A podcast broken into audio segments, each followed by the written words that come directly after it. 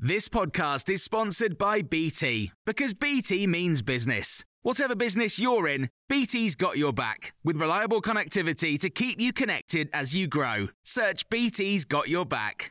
This is the Times morning briefing on Wednesday the seventeenth of March. The government's controversial police crime and sentencing bill is a step closer to becoming law. It was passed in the Commons last night with a ninety-six majority, despite Labour deciding to vote against it.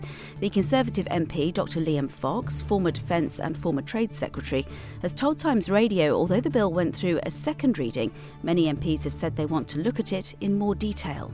I think a lot of colleagues uh, uh, have made it very clear they'll want to look at amendments and potential changes in the small print of the bill. Uh, I think most of us believe that we should be having, we should have the right to legitimate process. Meanwhile, prolific burglars, robbers and thieves are to be tagged with a G P S tracker in a bid to stop them reoffending.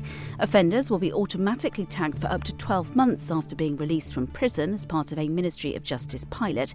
Six police forces are taking part, including Gwent, Avon and Somerset and Cheshire. A watchdog is warning that the government's catch-up plans for pupils affected by school closures may be leaving out the most disadvantaged children. The National Audit Office says fewer than half the students receiving tuition so far are from low-income families. It claims demand for academic mentors in poorer areas has outstripped supply, leaving many schools without the support they've asked for. The European Medicines Regulator will make a recommendation tomorrow about the use of the Oxford-AstraZeneca coronavirus vaccine. A number of European countries have suspended their use of it, but both the E M A and the vaccine's manufacturer insist there is no indication it causes blood clots. Doctor Chris Smith, a consultant virologist, has told Times Radio he would advise people to get the jab. One in a thousand getting a blood clot in the year, one in four hundred sixty thousand getting a blood clot and having the vaccine. Your risk of having a blood clotting problem if you catch coronavirus is about thirty percent, and your risk of dying if you catch coronavirus is anything up to one percent. So these are numbers which are much, much bigger than the tiny, theoretical, implausible, unproven link to a blood clot when you when you have one of these vaccines compared to catching coronavirus for, for real. Uber says it will give its seventy thousand U K drivers a guaranteed minimum wage, holiday pay and pensions. This comes a month after the company lost a legal battle forcing it to treat its drivers as workers and not contractors.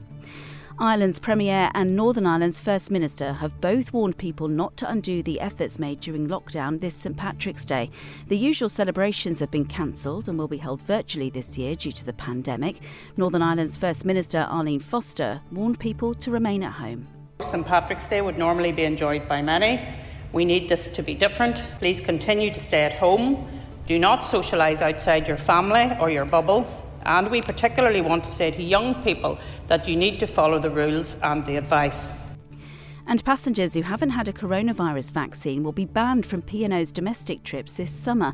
Britain's largest cruise line companies warned only those who've received both doses at least seven days in advance of sailing will be allowed on board.